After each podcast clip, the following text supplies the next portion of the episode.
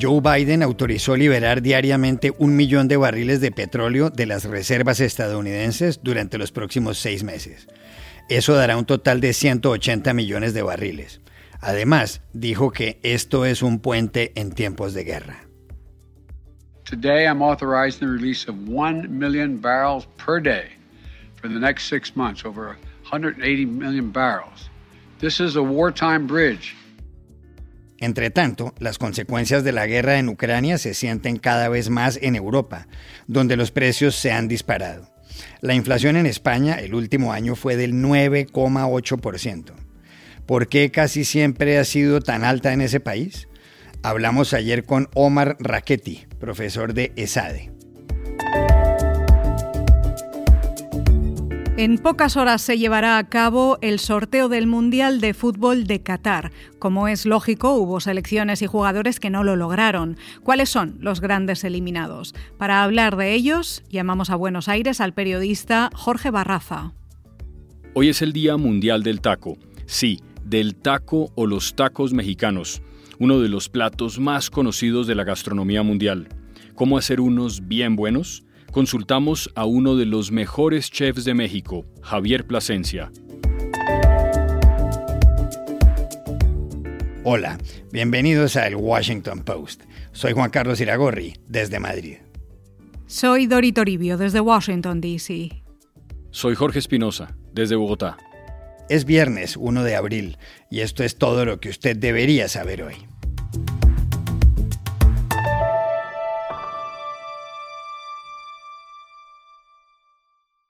Para combatir la inflación, que es una de las consecuencias de la invasión rusa a Ucrania, el presidente de Estados Unidos Joe Biden dio ayer instrucciones para liberar un millón de barriles de petróleo durante los próximos seis meses. Al hacer el anuncio con respecto a las reservas estratégicas, Biden dijo que él sabe cuánto le duele el aumento de los precios de la gasolina a quien va a llenar el depósito casi un dólar más por galón en solo tres meses, y que la razón es la guerra del presidente ruso Vladimir Putin. I know how much it hurts. Nearly a dollar more in less than three months. And the reason for that is because of Putin's war. En Europa, que ha importado grandes cantidades de gas y de petróleo rusos, la inflación también ha sufrido un incremento considerable por efectos de la guerra. En Italia fue del 7% interanual en comparación con marzo de 2021 y en Alemania del 7,6%. Un dato inquietante ha sido el de España, donde la inflación interanual alcanzó el 9,8% es la más alta desde 1985. No obstante, conviene recordar que de los países de Europa Central y Occidental, España suele mostrar un aumento elevado en los precios. ¿Por qué? ¿Por qué la inflación en España fue tan alta en el último año y suele estar por encima de la de otros países de la región? Hablamos ayer en Washington con Omar Raquetti, profesor de ESADE, una prestigiosa institución universitaria con sede en Barcelona. Este repunte está explicado en mayor parte por la subida de los precios de la energía. De hecho, los que los economistas llamamos a la inflación subyacente, es decir, la inflación calculada sobre un índice de precio que excluye los de energía y alimentos, ha subido un 3,4%. Pues la pregunta fundamental es, ¿por qué la contribución del precio de la energía a la inflación ha sido así particularmente elevada en España yo diría que hay dos razones principales. Primero, la sensibilidad del precio del mercado minorista al mayorista es de las más altas en toda la Unión Europea. Esto es debido a la particular estructura del mercado de la electricidad en España. De hecho, el 40% de los hogares españoles están en el llamado mercado regulado, donde, a diferencia de lo que puede sugerir el nombre, la factura oscila diariamente en función del precio en los mercados internacionales. Los contratos fijos son muy minoritarios en la población. Segundo, el Instituto Nacional de Estadística calcula la factura eléctrica teniendo en cuenta solo esos contratos del mercado regulado y de esa manera amplifica aún más la aportación de los cambios en el precio internacional de la energía a la inflación de España. Cara futuro, lo que preocupa son los llamados efectos de segunda ronda, es decir, la posibilidad que los precios de todos los bienes y servicios, y no solo los energéticos, se ajusten a la alza y puedan generar una espiral inflacionaria que sí complicaría sustancialmente el trabajo del Banco Central Europeo.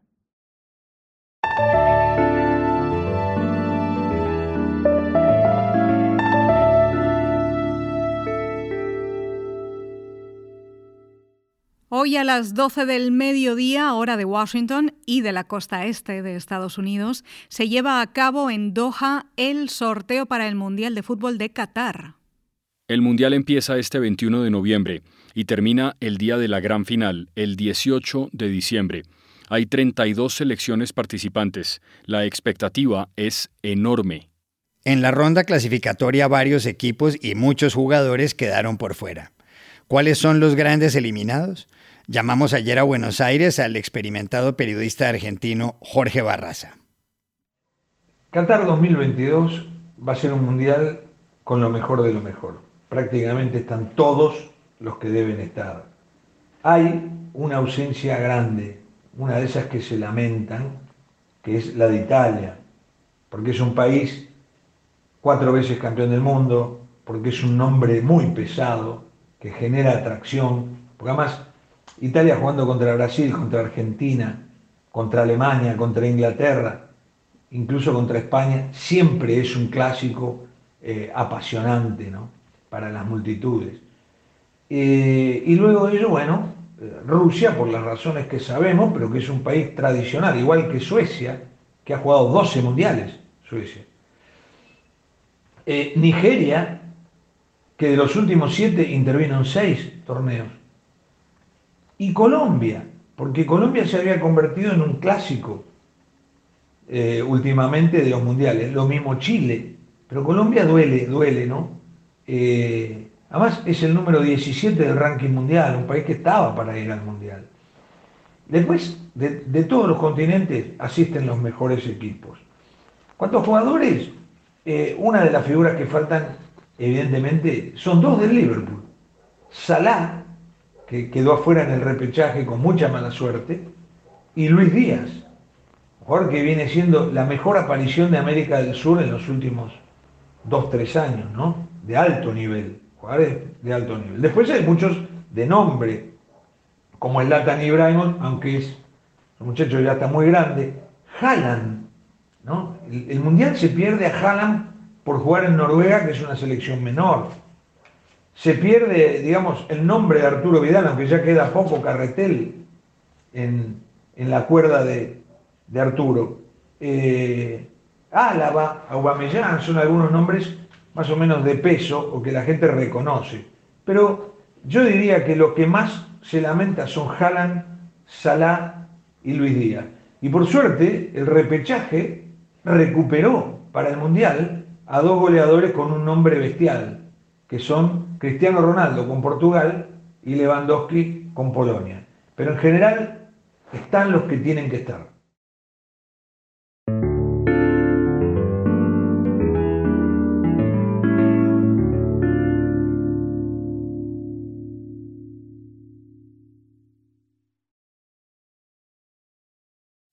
Ayer se celebró en México el Día del Taco, esa comida maravillosa que consiste en una tortilla, muchas veces de maíz, que se dobla o se enrolla una vez le ponen dentro diversos alimentos y algún tipo de salsa. El Día del Taco empezó a celebrarse el 31 de marzo de 2007, tras una campaña del canal Televisa. Le rinde homenaje a uno de los platos más conocidos en México y en todo el mundo. El origen de los tacos se encuentra en los pueblos mesoamericanos, que comían tortillas. Luego, a comienzos del siglo XVI, Moctezuma, monarca del imperio mexica, las usaba a modo de cuchara. Les ponía encima otros alimentos. Dori, la taquería más antigua de la que se tiene noticia es la Taquería Beatriz, que fue fundada en 1907 en Ciudad de México.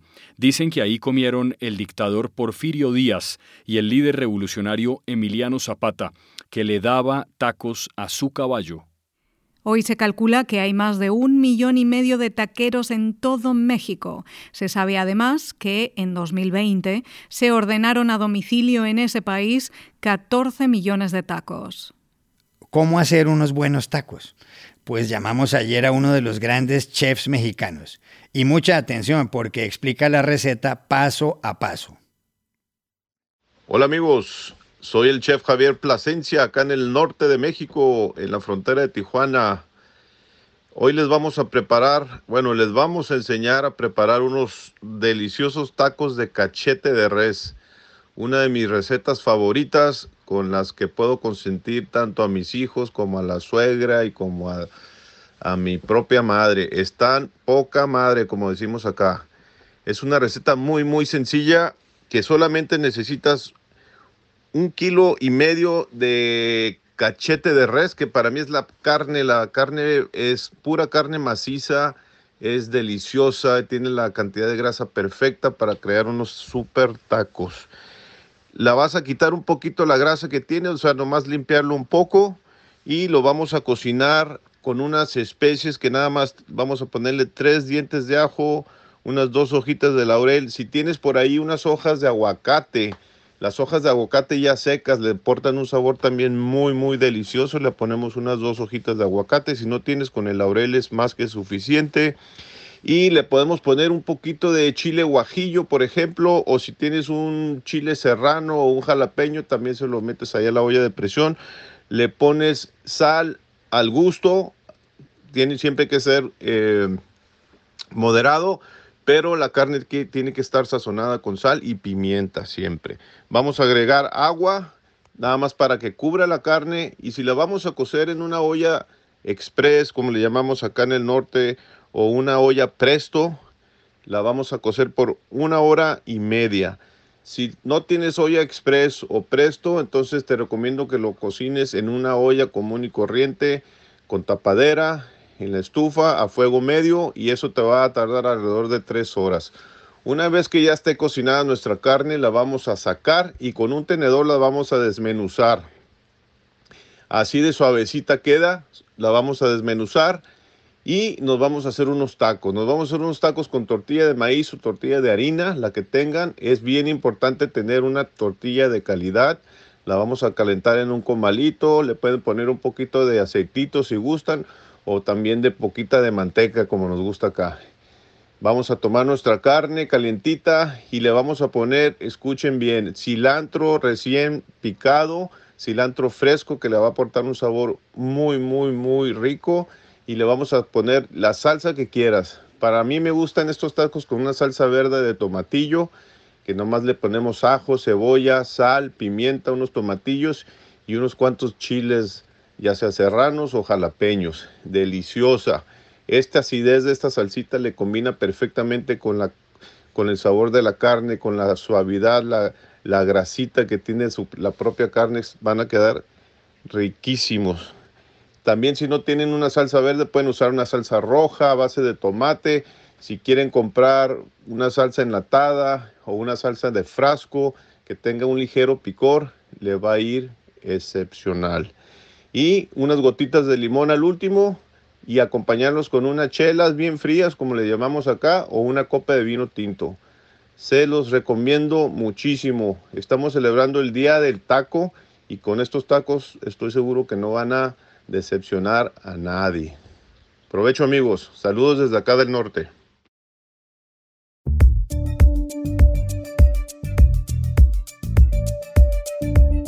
Y estas son otras cosas que usted también debería saber hoy.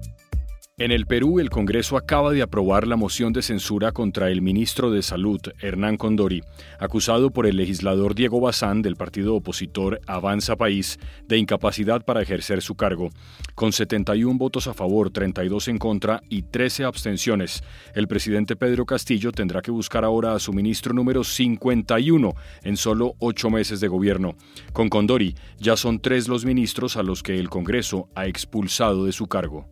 En Rusia crece la aprobación del presidente Vladimir Putin. En marzo subió al 83%, según una encuesta del Instituto Levada Center de Moscú. Eso refleja un incremento de 12 puntos desde febrero, cuando empezó la invasión a Ucrania. Según explicó en CNN Stanislav Kusher, quien por años fue presentador de la televisión rusa, esto se debe a tres razones. Una, muchos ciudadanos apoyan a Putin. Dos, hay pocos medios independientes en Rusia. Y tres, no todo el mundo dice la verdad. Kusher agregó que si se hubiera hecho ese mismo sondeo en Italia en 1930 con Mussolini, en la Alemania de 1939 o en la Unión Soviética, nadie hubiera confesado que no confiaba en el líder. Italy of 1930 with Mussolini. Yes. And they have a public poll there. You guys trust Mussolini? What do you expect them to say? If you have something like that in uh, Germany of uh, 1939 or, or any time during the Soviet era in the Soviet Union. Yeah. And uh, yes, I mean, there was no way anybody would answer that I do not trust uh, the right. Communist Party or the president. So, of course, on the one hand, I do not trust those polls. Right. On the other hand, yes, uh, a lot of Russians, the so called aggressively silent majority, where they, yes, they approve of Putin. Stanislav Kusher concluyó que no confía en estas encuestas, pero que la mayoría agresivamente silenciosa de rusos sigue apoyando a Putin. La Fiscalía de la Corte Penal Internacional abrirá próximamente una oficina en Caracas. Lo anunció ayer en esa ciudad el propio fiscal Karim Khan, que se reunió con el presidente venezolano Nicolás Maduro. En noviembre, el alto tribunal puso en marcha una investigación formal tras haber encontrado indicios de que en Venezuela se han cometido delitos de lesa humanidad. Y aquí termina el episodio de hoy de El Washington Post, El Guapo. En la producción estuvo John F. Burnett. Por favor, cuídense mucho y pueden suscribirse a nuestro podcast en nuestro sitio web, elwashingtonpost.com, seguirnos en nuestra cuenta de Twitter, arroba el post, y también nos encontrarán en Facebook buscando el Post Podcast. Chao, hasta la próxima.